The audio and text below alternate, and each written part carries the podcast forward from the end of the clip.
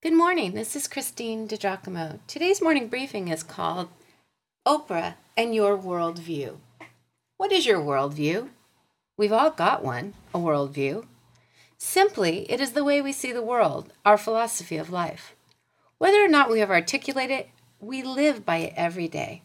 Our worldview is shaped by many things upbringing, education, what we read and watch, like Oprah opinions of friends and family, and the culture in which we live.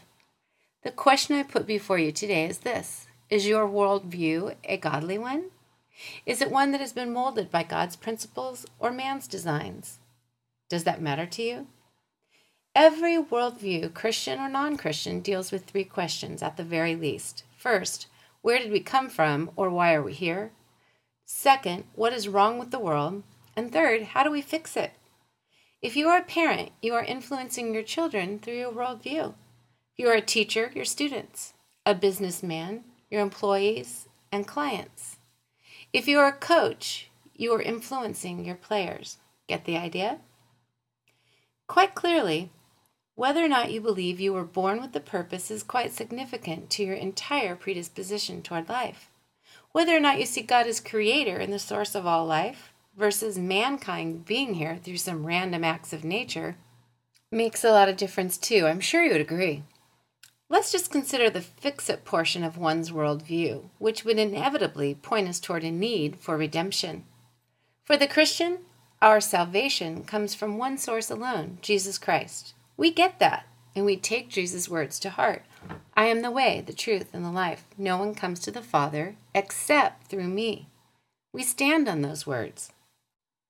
But remember the conversation I had with my attorney friend that I recounted to you the other day? He took me to task, saying, You Christians are all alike. You're so arrogant, saying Jesus is the only way to God. He was right. The way is narrow, but it is available to all.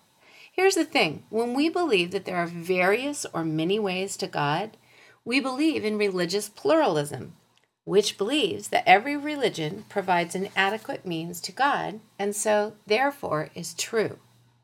In truth, the worldview of one who does not claim Jesus as Lord and Jesus as the only way to God devalues everything about Christianity and its unique distinctives. This mindset has confused tolerance with being non judgmental. It has exchanged open mindedness for pluralism. Most Americans are not likely to say that there are many gods, as they would see that as a Hindu belief. However, many Americans are wont to say there is more than one way to God. See the difference? In practicality, though, how different are those two thoughts? Why does that matter, you ask? Isn't it intolerant to say that Jesus is the only way? Only if you view God as one very cruel entity. Simply, if Jesus is not the only way, then his Father let him die a tortured death and turned his back on him in the process when Jesus became our sin on the cross. If there are or were other ways, then God would be defined as cruel. Enter stage right, Oprah. Her fans number in the tens of millions. Is she a Christian?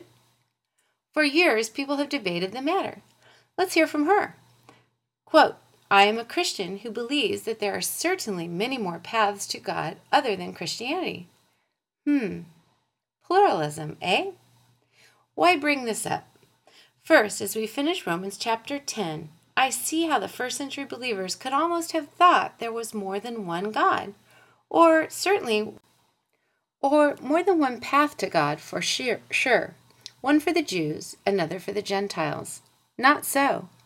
There is not one God to the Jews, more kind, and another to the Gentiles, who is less kind. The Lord is a Father to all men. The promise is the same to all who call on the name of the Lord Jesus as the Son of God, as God manifest in the flesh. Though Christ came for all, not all believed. Not in the first century when Jesus was born, and not now.